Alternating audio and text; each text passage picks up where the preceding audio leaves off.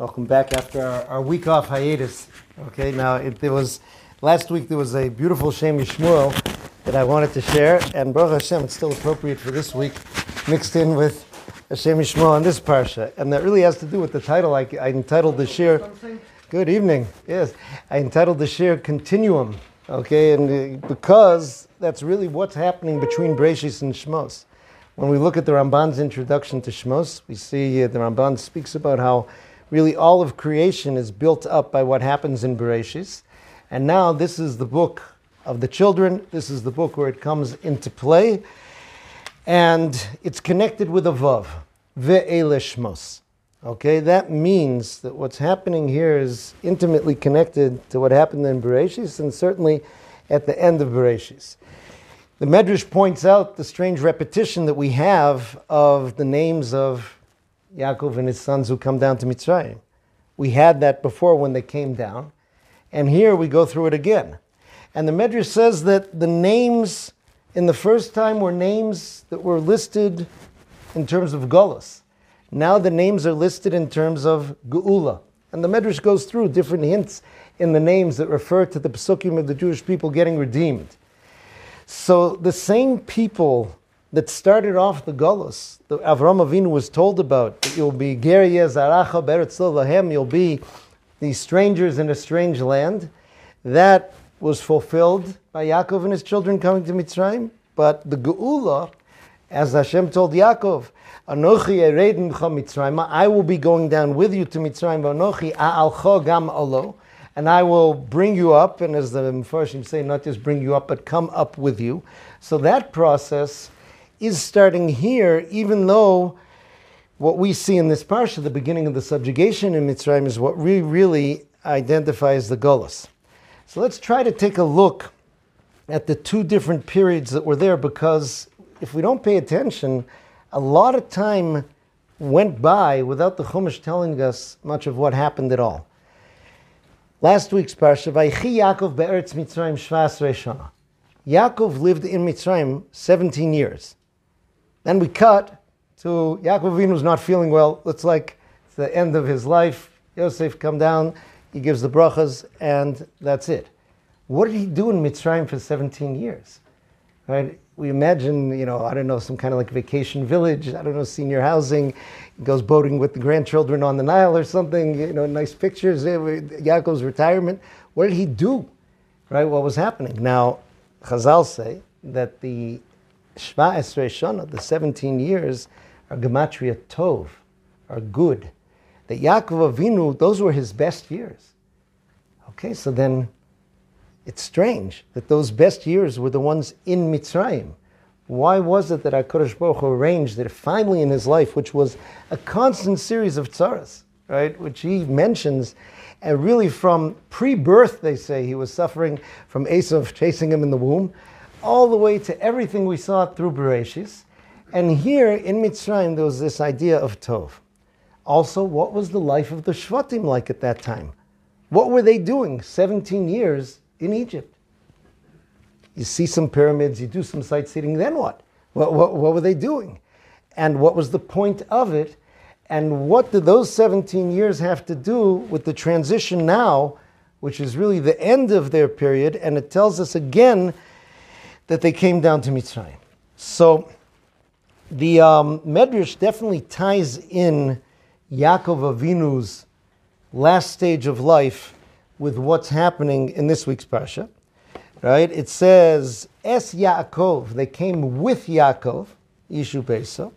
So that means that Yaakov Avinu wasn't part of the group, so to speak, that was going into Golus. But they came connected to him. Why did they have to be connected to him? It says that they needed to be connected to Yaakov Avinu, who was mesugol b'mitzvos, means he collected mitzvos, and he reached Shleimus, he reached wholeness, and he created the 12 Shvatim. So let's try to see what that means and what's going on with it. In last week's Parsha Vayechi, so the Shem MiShmuel tells us a bit about what was happening in those 17 years of Yaakov and why they were so important. We have to understand that always, right, the Zohar Kodesh says that the story that you read in the Parsha is simply the external clothing of the story that's happening. We see Egypt, which is a country. We see slavery with mud and bricks. By the way, I did find the thing online, a little video. They still make bricks with Nile River mud and straw. There's still people who make them in the same way. We see the fact of Yosef coming down. There's a famine, there's food, there's money. He's gathering money from the people. The Jews have cattle. What's going on with all this stuff? What does it represent? So Mitzrayim is the great granddaddy of all Golus. All the exiles that will be there, everything that Am Yisrael has to go through and has to break through is represented by Mitzrayim. The very word Mitzrayim is based on the idea of Meitzer, that which can limit you. Limiting for the Jewish people means to be very focused on this world only. To lose the perspective of the grandeur of where you're coming from and who you are and what you're connected to, and to be locked into what's called b'chomer u'vilvenim, to mud and bricks. That mud and bricks, again, the Mefarshim also say, are a symbol of getting physicalized. Now, what was Egypt about? It's called Ervas Ha'aretz. Okay, Yosef, when he's addressing the brothers and accusing them of being spies, he says, you came to see Ervas Ha'aretz, literally the nakedness of the land. Ervas represents the idea of arayos, of forbidden relations. Eshes Potiphar, the wife of Potiphar, was viewed as an embodiment of the power of Mitzrayim, of the power of Egypt doing battle with Yosef. So Egypt was a land of desire.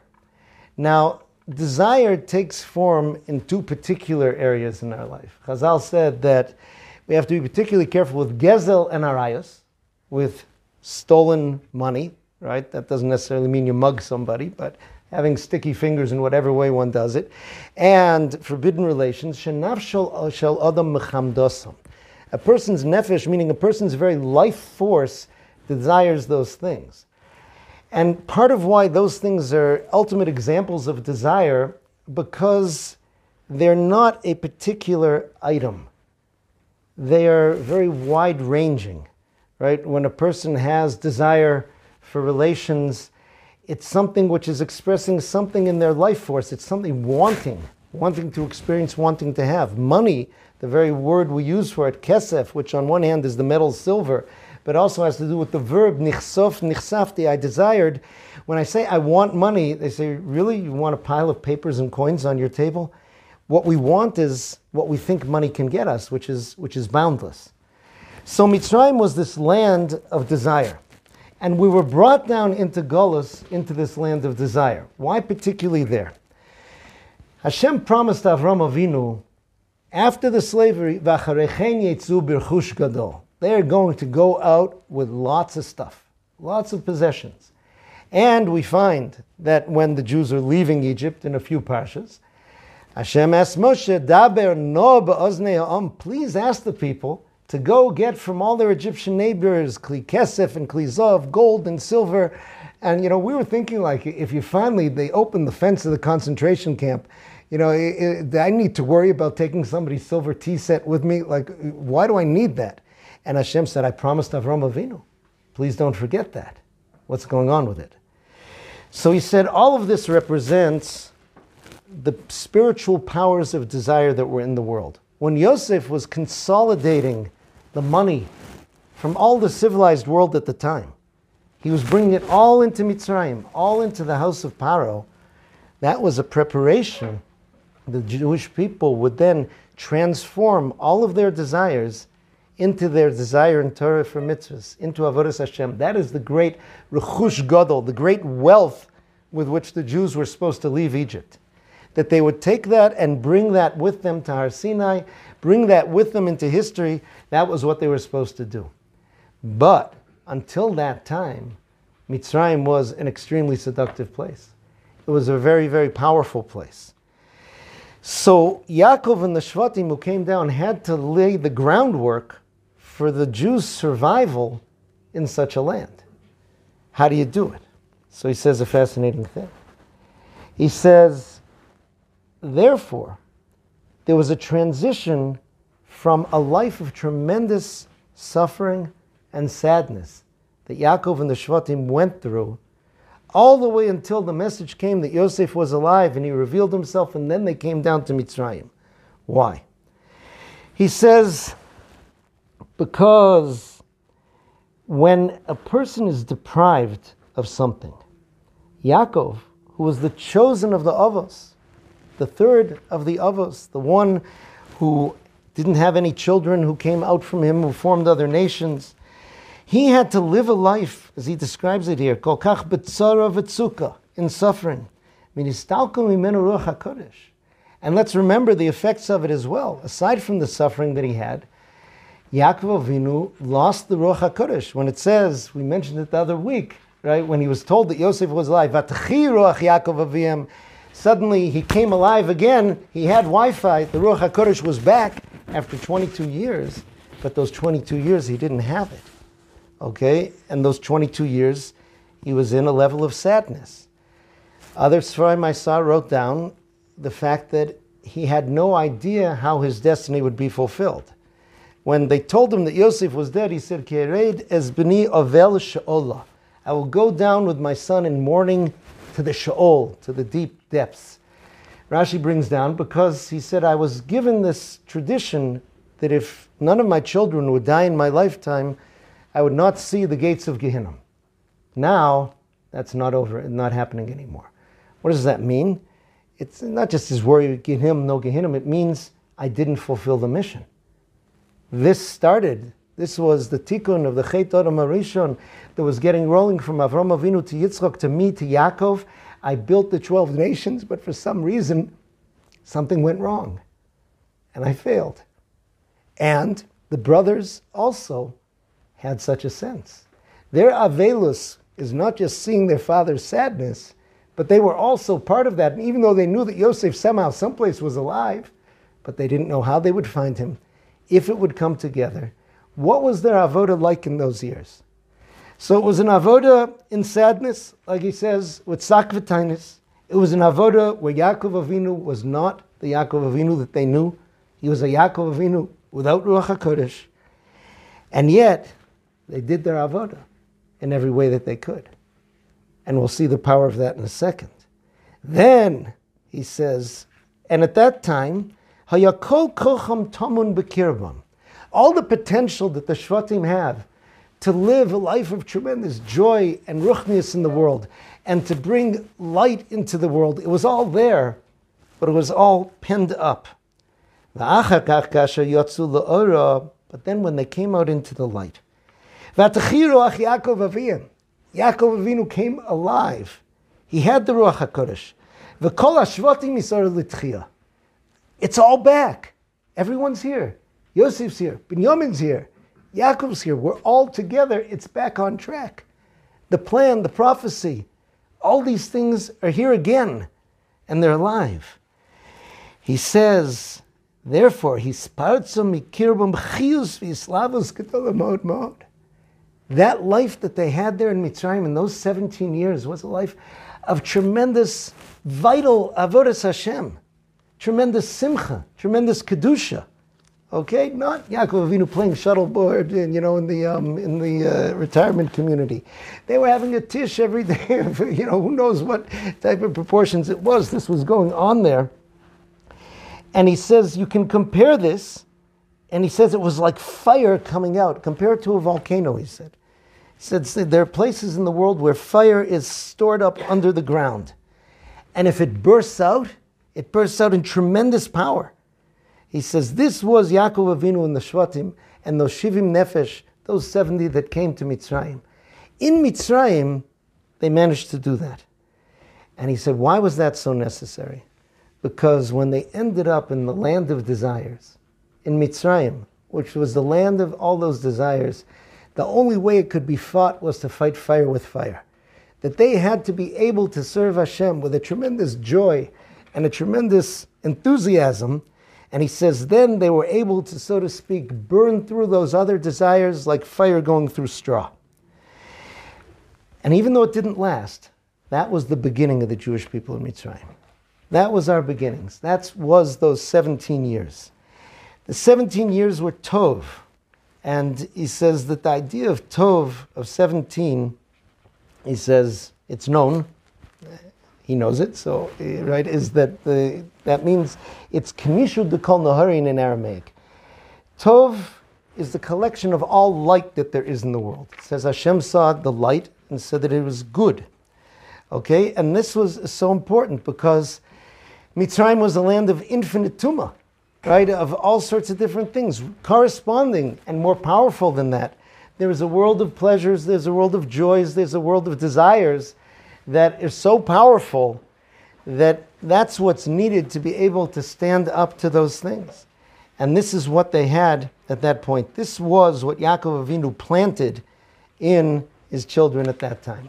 Now the Shem MiShmuel finishes by saying that a small aspect of that we have is really a transition from the 6 days of the week to Shabbos. He says, the very fact sometimes that during the week we're struggling and we're losing it and we're just going and we're just slogging through, he says, is really there so that you'll be able to access Shabbos. Okay, let's remember again that Yaakov Avinu was viewed as not even being in Golus. Okay, when it said in the last week's Parsha that he wanted to reveal the ketz to the Shvatim. Right, he says, gather around and I'll tell you what's going to be in Achris Hayamim. So Rashi says he was going to reveal to them the ketz, the end of things, and he lost the connection. So that seems like a very strange scene. First of all, what was he going to tell them? Right, was he going to tell them it's going to be the 11th of Adar 5789 or something like that? That's a very long time to wait. That would be somewhat disheartening, right, if he gave him a date like that. And we know that these things can change, B'ita Achishena. And the Zohar Kodesh asks, if Yaakov wanted to tell them, but wasn't able to tell them, so why does the Torah tell us that at all? Seems like a fairly useless exercise. So the Zohar Kodesh says that he was able to give it to them, he was able to reveal it to them, but in a hidden way. What was he trying to reveal? So Rav Gedal Yeshur says, and it's based on other Sfarim, that Yaakov Avinu managed to live in Mitzrayim as if he was not in Golus. Golus is an illusion. Hashem is everywhere. And Hashem is inside of us. And Yaakov Avinu was able to live that reality, to break through all the curtains. And he wanted to give that to them, but that's not possible because the Jews had to be in Golus. But he was able to give us access points. One of them was, it says, that when he asked them to gather together. When Jews gather together, so that already is an aspect of Geula that can happen within Golus. And that's very much helped us make our way through Golus. But this was what Yaakov Avinu broke through at that time. Es Yaakov, now it tells us in Shmos that they came down, Es Yaakov, Yishu Beiso Bo'u. So they were tethered. This is kind of the image that Shem MiShmuel gives, somebody who wants to dive deep into the water. So you better be tethered very strongly to something which is above the water. Yaakov Avinu shot up like a rocket out of the world of Mitzrayim, and we were connected to him.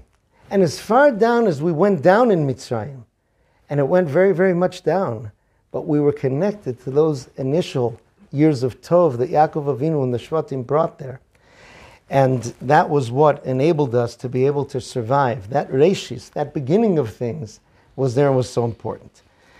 So let's try to take a look at what we do with this. We find here two descriptions. If we look at these two types of years, Yaakov Avinu's years of suffering, Yaakov Avinu's years without Ruach HaKodesh, without being able to access Judaism the way he would, the feelings the way he would. All of us have times like this. This is what Sfarim called the times of mochin the katnus, the small brain, right? You got no connection. You don't feel it. You don't understand it. It's dead. It's dry. And yet, what the Shem MiShmuel reveals to us is all the fire was there. It just wasn't accessible. What did they do during those years? They didn't quit. We don't find Yaakov Avinu, right, just going off someplace, to the Bahamas to open up a small bar and just, live his retirement because he didn't make it as the third of the avos. We don't find the Shvatim ditching out They were continuing on. They didn't know how it would work. They couldn't see how it would work. And yet they continued on. That powerful avoda then was what enabled when the conditions became right. And suddenly everything was revealed and they were able to, enabled them to live in that tremendous simcha and hislavos and fire that was there. So we have to try to apply this to our lives as well. Okay? There are times in which there are going to be these and those. And we do not have control over our feelings, over our connection in Judaism. Sometimes there are external factors. The Slonim Rebbe gave a series of talks. They published in a pamphlet to people. He called it, in the first 10 years of marriage, he says, you have to get used to the fact you're probably going to feel very little in your Judaism during that time. He says, it's just a simple equation. He says, you're learning to live with another person. You may have little kids who are old enough to make a huge amount of craziness and can't help you out with anything. Financial things are usually still unstable, right? You're trying to get your career going or things like this. So he says, Shabbos and Yom Tov may end up passing you by. You won't feel anything. You'll do your davening, you'll do your stuff, you won't feel it. He says, don't be thrown off by that. That's a particular mode of avoda that's to be done then. What should you do? Do it with all your strength as if you felt it. He said, and then there will be another time in life where all of that muscle that was built, all of that fire of the volcano, so to speak, will be able to come out. Know that it's a reality. Know that it's there. And even if you don't feel it and you're not able to connect to it. So the Shem MiShmuel gave us these two periods in the lives. And we think, wow, that awesome time in Mitzrayim, the 17 years of Tov, that really enabled the Jewish people to survive. But we have to remember that all the years before that, in Eretz Canaan, but when they weren't connected, and when things looked hopeless, and they were just trudging through, that was what enabled the years of Tov and Mitzrayim that helped Am Yisrael so much. So therefore, we have to know to reevaluate the different times in our life. We think that the best times in our lives are the ones when we feel it, when we're into it, when we have all those things. That may not be true. Sometimes the most important times in our life are the ones when we don't. Listen to the following. In Psuka de Zimra, we quote in one of the Halukas of David HaMelech, Hallelu Shemesh V'Yoreach. Praise Hashem, sun and moon. So the Shomer HaMunim, right, Aaron Rotter, the great tzaddik here in Yerushalayim, came from Hungary. He said, what is sun and man? Moon, rather. We have Sundays and we have Mondays. We have our Sundays and we have our moon days. He says that means sometimes we have mochin the godless. Sometimes we feel it, we see it, we get it. Sometimes we're in katnus. Sometimes it's very little. But which is which? Okay, we would think that the days of the sun are the ones when we're feeling it, we're doing it, we're seeing it. And the days of the moon are when things are kind of dim. He says, wrong. He says, the days of the sun are the days of your mochin de katnus, of the days when it's difficult and you don't feel things, because then you are shining to the world. You are transmitting to the world the way the sun transmits life to the world. Each of those actions that you do in those situations, that's when you're really being you. What are the days of the moon? When Hashem's shining on you, and you're feeling it, and you're surrounded by good friends, and simcha, and understanding your shiurim, and singing nigunim, he says, that's when you're the moon. The moon absorbs light. The moon absorbs light to shine it later. Those are your moon days. Those aren't your sun days. Hallelu shemesh v'yoreach. There's a mode of praising Hashem through your shemesh days, and there's a mode of praising Hashem through your moon days. So this is what we have to see. The process of Yetzias Mitzrayim is one that we go through constantly. We're constantly shifting it, doing it. The Sfas Emes says in this week's Parsha, on the Shmos, says all of us have names. And Rashi brings down the comparison Chazal gives to the idea of stars having names. And interestingly, that sometimes the Pasuk refers to Hashem giving a name to an each individual star, Shemos. Sometimes the shame with one name. It says that's because each star is its own individual power. with its own individual task, but each star is also part of the system of all stars.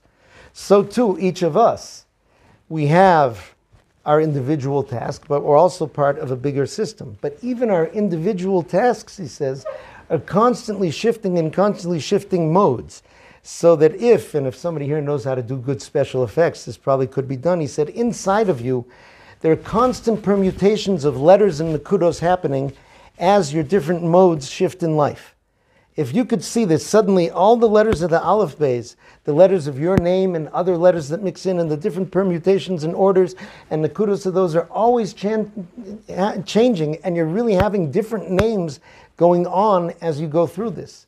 He says that's Ve'ele Shmos. Ele Shmos B'nei Yisrael Haboim Mitzrayim. Each of us come into our own Mitzrayim and each of us have these different modes that we have to realize are happening to us.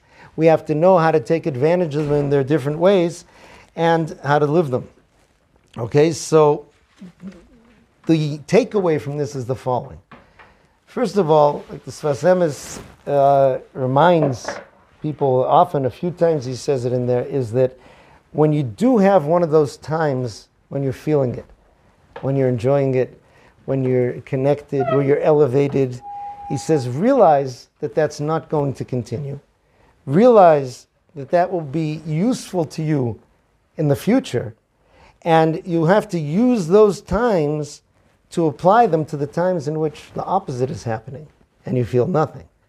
On the other hand, realize that you can't truly take advantage and have the strength to take advantage of the times when the sun is shining, so to speak, when you're able to absorb so much, unless you've kept going, even when you're not feeling anything, as you go step by step in the times that are difficult when the person isn't feeling. So these are the different modes that we have to have in life, and we have to know how to deal with them and how to use them. We have to know to expect them, that they will come because there's a purpose to each of them, and not to judge one is necessarily better than the other.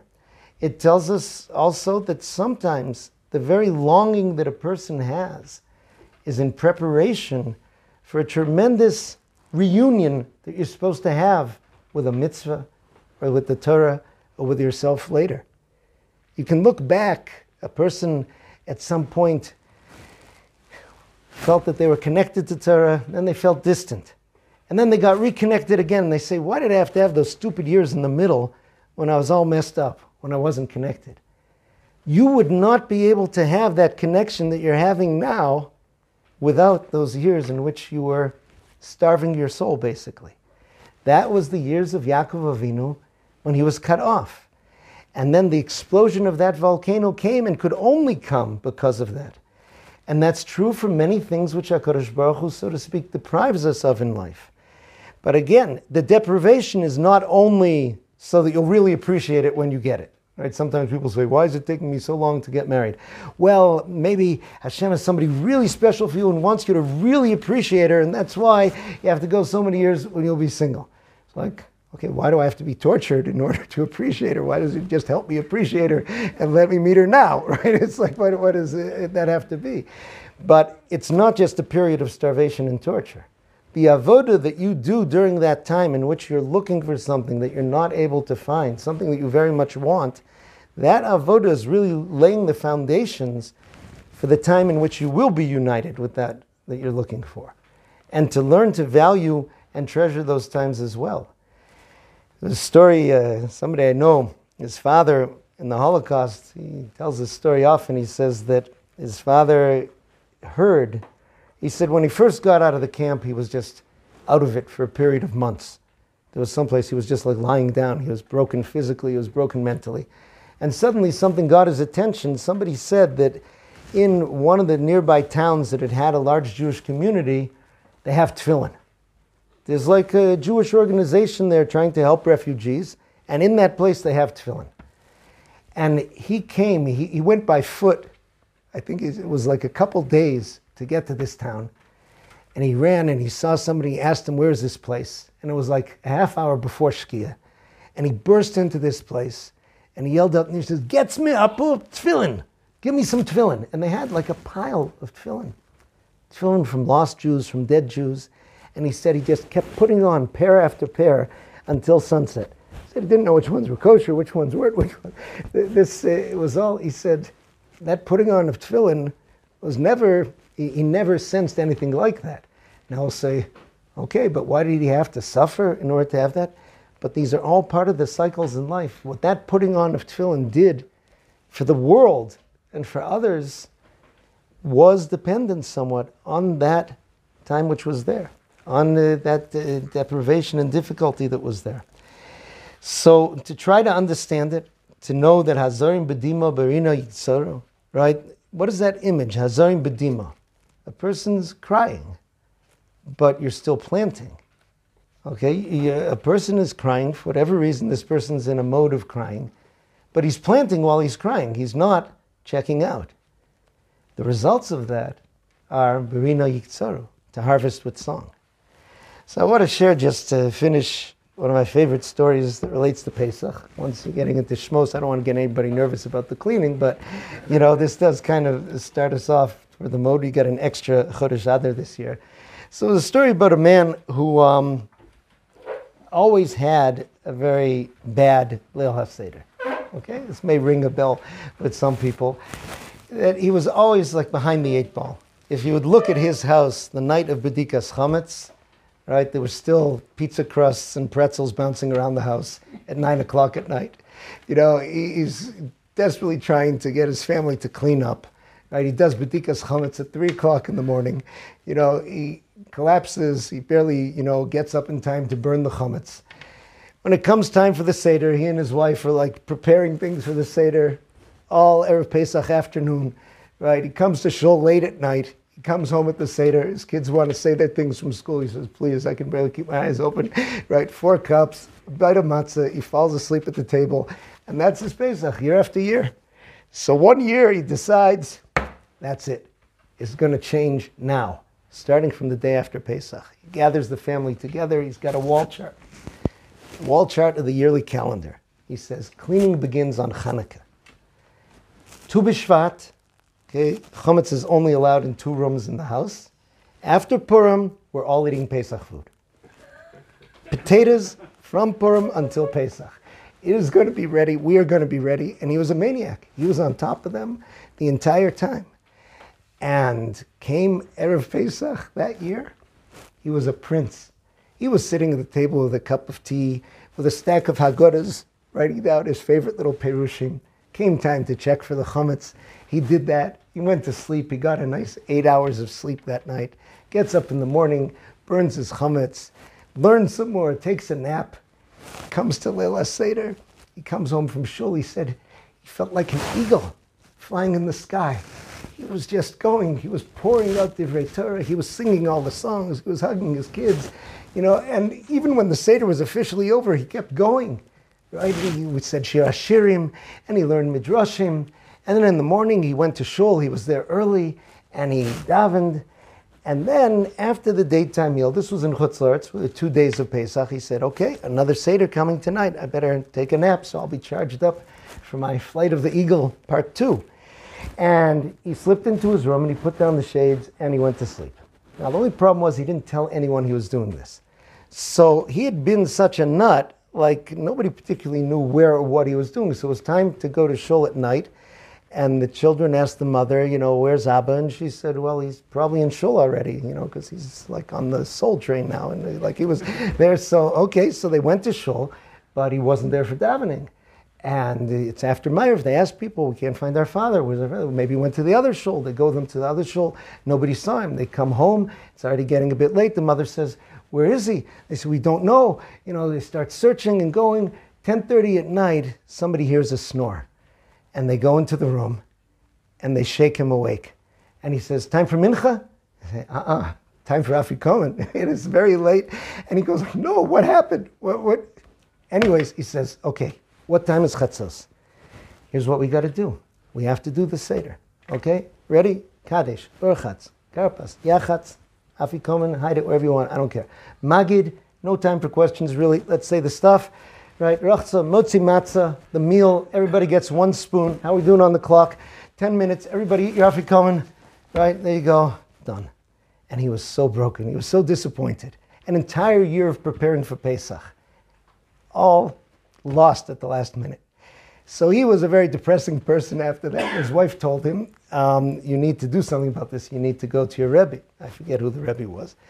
And he came into his Rebbe's room, and the Rebbe said to him, Nu, how are your Sidorim? He says, what can I say, Rebbe? One of them was wonderful. Another one really wasn't very good. And the Rebbe said, yeah, your second Seder was very, very special. He says, no, Rebbe, my first Seder was the special one. He says, no, your first Seder, you thought you were an eagle flying around in the sky. What's that have to do with Pesach? He says, your second Seder, you were entirely focused on doing what HaKadosh Baruch Hu needed you to do when he wanted you to do it. That's what Pesach's about. So again, it's important to realize that. The times of the Mochin, the katnus, which are sent to us, are very, very vital times that Hashem gives us, and which sometimes we can accomplish more than the times when we're flying like the eagle. And when we are flying like an eagle, do remember that at some point you're going to have to land and to deal with the chickens also. Okay, everyone have a wonderful evening, wonderful week, wonderful Shabbos. We'll continue.